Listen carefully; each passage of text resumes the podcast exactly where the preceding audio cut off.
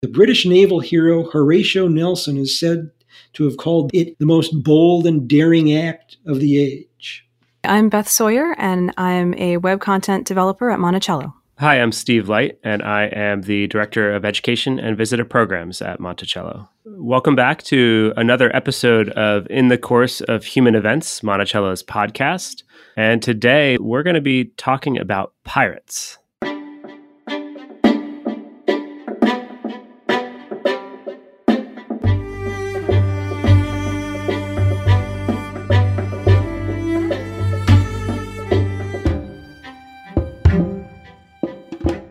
I'm David Thorson, a guide at Monticello. Among the curiosities on display in the house, visitors often want to know more about the curved sword at the foot of Jefferson's bed. It's a Mameluke sword, a sword carried by soldiers in the Ottoman Empire, a memento to commemorate his success in a 20 year long campaign to defeat the Tripolitan corsairs, the Barbary pirates of the Mediterranean.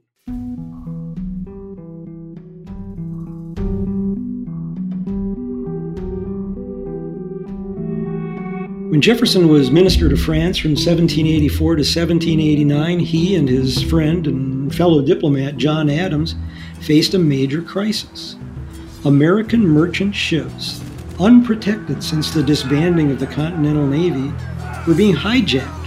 Their crews were being held for ransom or enslaved by the Barbary coast states of Morocco, Tunis, Algiers, and Tripoli, countries that are on the northern border of Africa in the Mediterranean. European powers were long accustomed to buying protection from Barbary piracy by paying tribute. They advised America to just do the same. Jefferson and Adams did secure a treaty of friendship with Morocco in 1787, but they were unable to do so with the other Barbary states who demanded enormous sums of tribute the U.S. couldn't afford. So, this whole idea uh, that David is talking about of paying tribute, I wonder if this kind of tactic was used a lot at the time. The act of paying tribute was something employed by the Ottoman Empire, these Barbary states.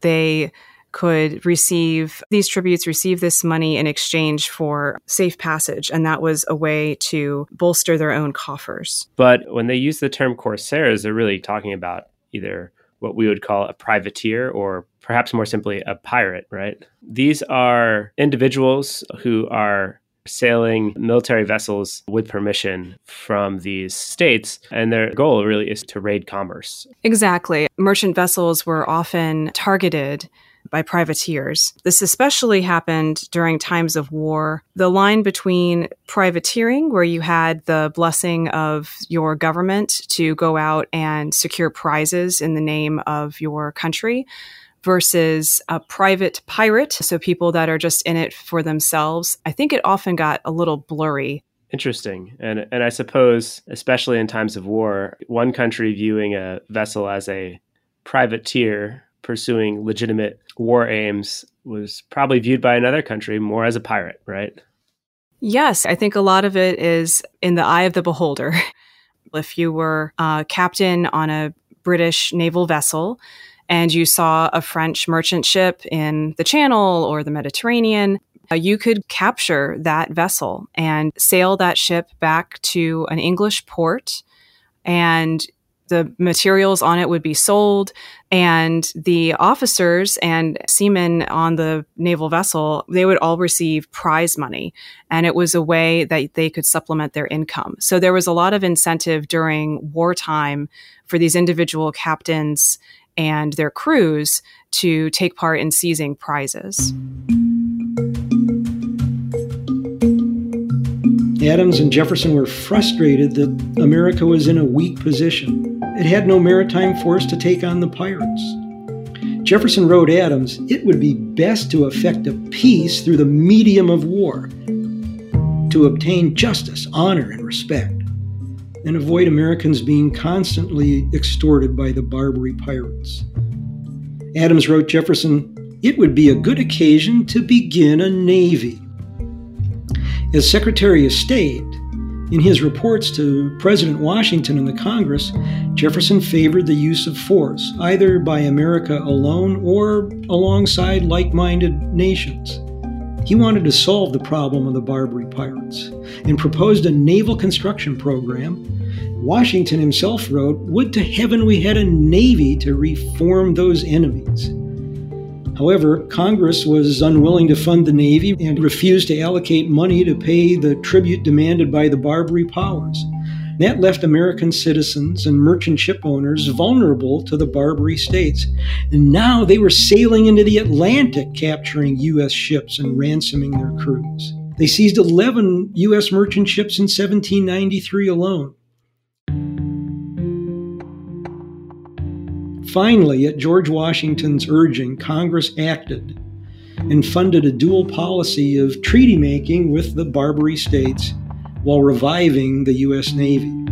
The U.S. negotiated treaties with Tripoli, Algiers, and Tunis to pay tribute in exchange for an end to piracy while the construction of warships, particularly six frigates, including USS Constitution, created the maritime force that Adams and Jefferson long advocated to defend American interests abroad. As president, John Adams' foreign policy challenges did not involve the Barbary pirates. But when Jefferson became president in 1801, Yusuf Karamanli, the ruling Bey of Tripoli, saw the change of administration as an opportunity to demand more tribute from America. Karamanli threatened to tear up the treaty and return to piracy unless he was paid $225,000 in tribute. Jefferson refused to pay the tribute, and Karamanli declared war on America. Tunis and Algiers maintained their neutrality while awaiting the outcome of this confrontation. So, Steve, it's kind of bizarre to think that we had a Navy during the Revolutionary War. Everyone knows the Battle of Yorktown, but that it would be disbanded so quickly after the Revolution. What led to that happening? During the revolution, we had the benefit of having the French Navy, which was much better than our kind of fledgling Navy.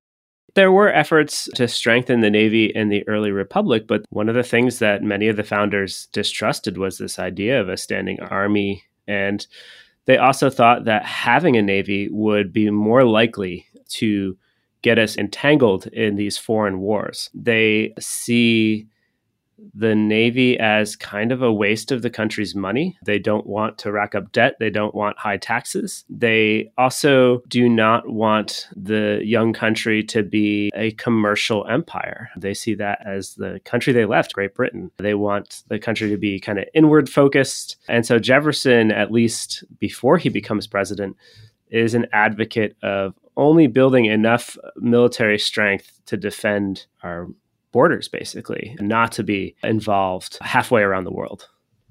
That's really interesting to think that there was a strong support for such an isolationist start to the country.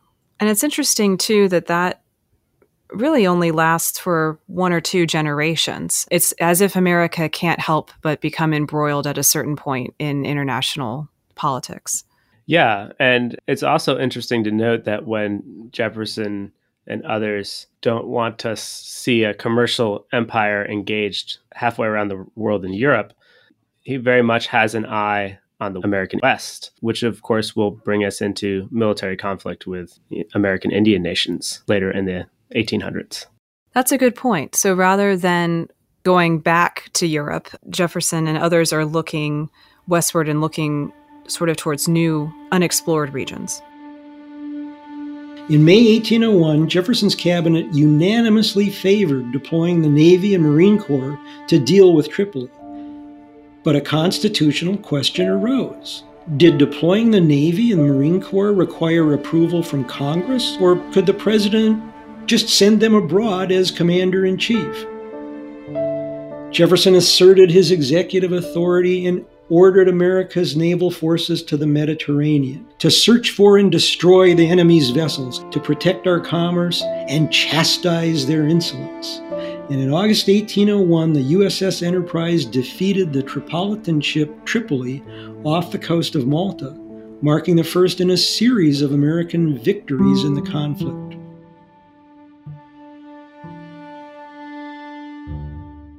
It is a really surprising part of this story that Jefferson makes use of the executive branch and the ability to take action without an act of Congress. Given the formation of the country and Jefferson's role in that, I found that really surprising that he takes the initiative on his own.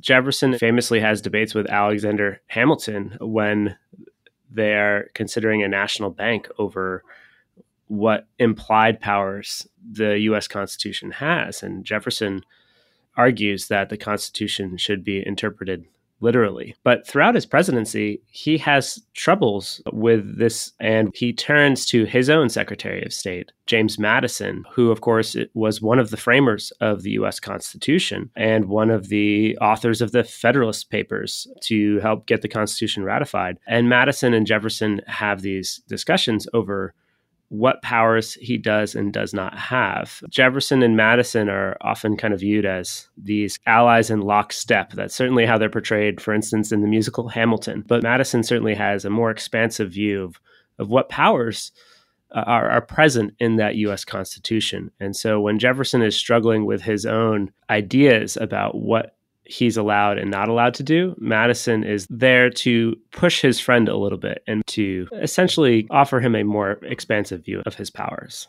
Things that we take for granted today of how the government works and sort of standard protocols, the founders were having to figure it out as, as things came up, but setting precedent for future generations. For the next two years, the U.S. Navy blockaded Tripoli's harbor but lacked both sufficient ships and the effective leadership needed to conclude the conflict. In the summer of 1803, Jefferson named Captain Edward Preble as Commodore of an enlarged Mediterranean squadron. Preble's record at sea was matched by his talents as a diplomat, and the young captains under his command became known as Preble's Boys they established reputations for boldness and for courage. Preble was immediately faced with what appeared to be a disaster for America. The 36 gun frigate USS Philadelphia had run aground on an uncharted reef in Tripoli harbor, and the Tripolitans captured the ship, imprisoned its captain and his crew, and then trained the Philadelphia's guns seaward, threatening Preble's blockade. Preble conceived a daring plan. He selected Lieutenant Stephen Decatur to lead what today we call a special operations mission to either recapture or destroy USS Philadelphia. And on February 16, 1804, Decatur and 75 volunteers sailed into Tripoli harbor aboard USS Intrepid. Decatur had disguised Intrepid as a British merchant ship in distress, and he received permission to tie up alongside USS Philadelphia to repair his damaged vessel. Isn't that a great name, Intrepid? Yeah, several U.S. Navy ships, including an aircraft carrier, have borne that name, but this Intrepid was just a 60 foot long, four gun ketch that Decatur himself had captured from the Tripolitans the previous December. As Intrepid came alongside Philadelphia, Decatur himself led the boarding party that quickly overpowered the Tripolitan crew. Decatur quickly discovered Philadelphia was too damaged to get underway, and he ordered the ship set ablaze. As Philadelphia burned and sank, Decatur escaped without the loss of a single member of his crew. The news of this daring raid spread quickly, and the British naval hero Horatio Nelson is said to have called the burning of USS Philadelphia the most bold and daring act of the age. Steve, hearing this story of attacking this vessel uh, in disguise, this seems very different to the regular conventions of war for the time period. For sure, and in some ways seems slightly underhanded. But Beth, I'm struck by the kind of undertones of the ways in which Jefferson and others view this conflict and view the Barbary states. It seems like they are treated as different than the European powers of the time. And, and one can't help but wonder if the ways in which Jefferson's views on race and, and certainly many in the United States and in Europe's views on race color the way they view these states on the coast of North Africa and their tactics in war. Preble Squadron expanded their operations and began shelling the city of Tripoli to force Karamanli to come to terms with the U.S. Unbeknownst to Preble, the loss of Philadelphia so alarmed Jefferson that he dispatched Commodore Samuel Barron, commanding a flotilla of frigates, to take command in the Mediterranean. Preble returned to the United States in February of 1805, thinking he'd failed. But on arriving in New York City, he found that he and Decatur were being hailed as national heroes, and the newly reelected Jefferson was at the height of his popularity. Preble was not only an honored guest in the White House, but he was awarded a Congressional Gold Medal in recognition of his exploits. Preble sent Jefferson a hogshead of fine Marsala wine, and Jefferson sent Preble a polygraph machine in return.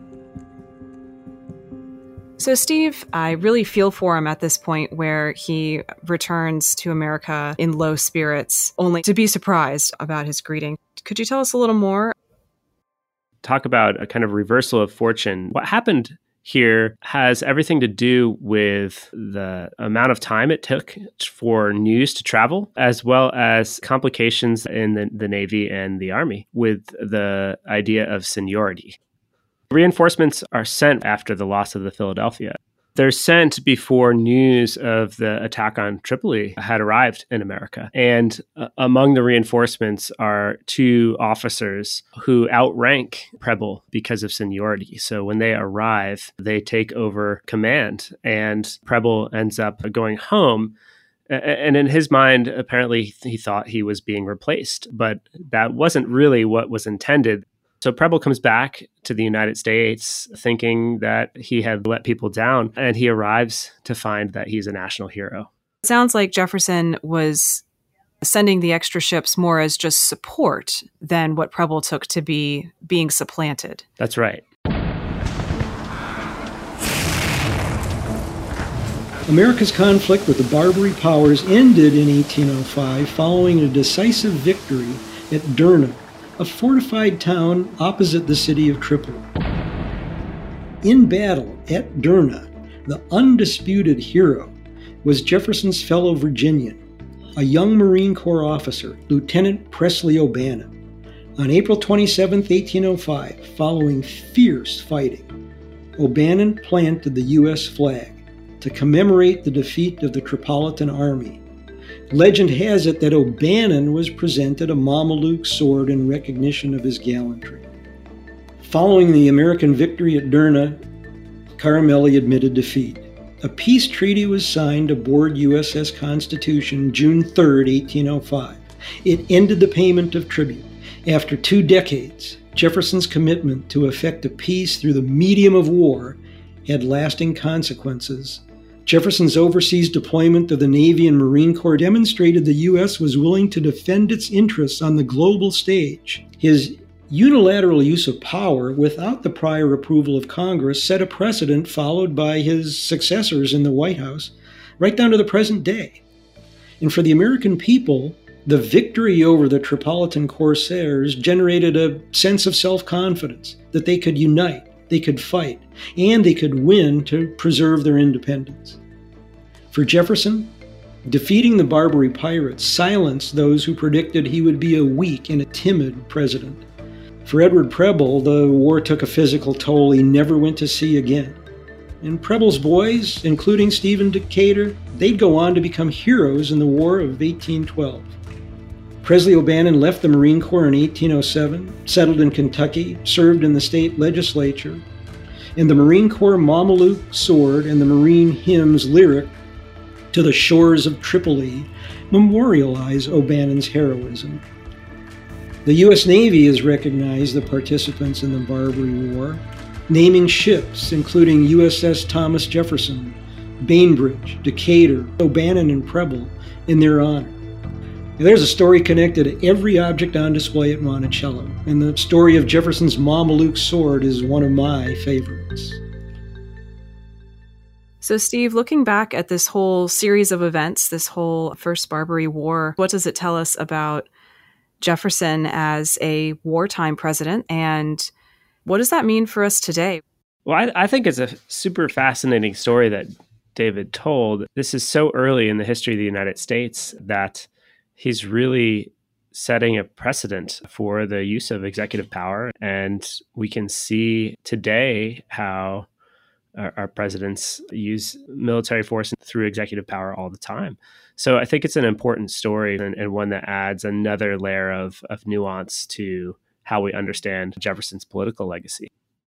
I, I think that is a good point that it sets a precedent, sets a tone right up through the modern day. Beth, thank you so much for joining me today to talk about this interesting topic and to listen to David's story with me. It was my pleasure, Steve. And I'd also like to thank David. He himself is a retired U.S. Navy captain.